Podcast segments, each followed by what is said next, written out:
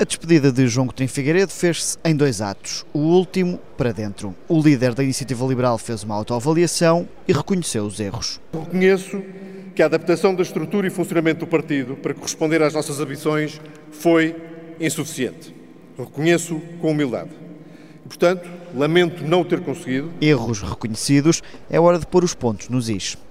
Chamaram autocrático, quando na realidade estimulei encorajei e dei oportunidades a todos, a todos que, se mostraram estar focados na luta pelo crescimento da iniciativa liberal e não em objetivos pessoais. Tiro apontado aos críticos internos, corporizados na lista de Carla Castro, e uma saída da liderança com uma certeza que, mais uma vez, deixa moça nos que se afastaram. E a todas essas críticas e a todos esses críticos posso dizer aqui, olhos nos olhos, que tudo o que fiz não foi para meu proveito ou conveniência, mas sempre exclusivamente para o bem da iniciativa liberal e eu não sei se todos os críticos podem dizer o mesmo. Coutinho Figueiredo continuará como um militante base com a certeza de que o partido superou as dúvidas iniciais. Crescemos e afirmamos aos nossos adversários políticos, aos tudólogos do cinismo, eu digo aqui, olhem para nós e digam lá agora que não há cada vez mais liberais em Portugal. E agora, diz Coutinho Figueiredo, quem tem que se habituar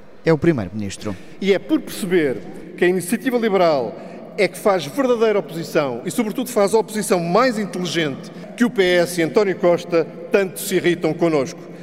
Então é boa altura para dizer aqui ao Primeiro-Ministro que a iniciativa liberal aqui está para lhe continuar a dar bons motivos para se irritar. Habitue-se! João Coutinho Figueiredo passou em revista as conquistas dos liberais no crescimento económico, nos impostos, na eutanásia, na forma como foi vivida a pandemia, mas sobretudo no dossiê TAP, com críticas a Costa, a Pedro Nuno, mas sobretudo a Fernando Medina. O Ministro das Finanças, Fernando Medina, não sabe nada.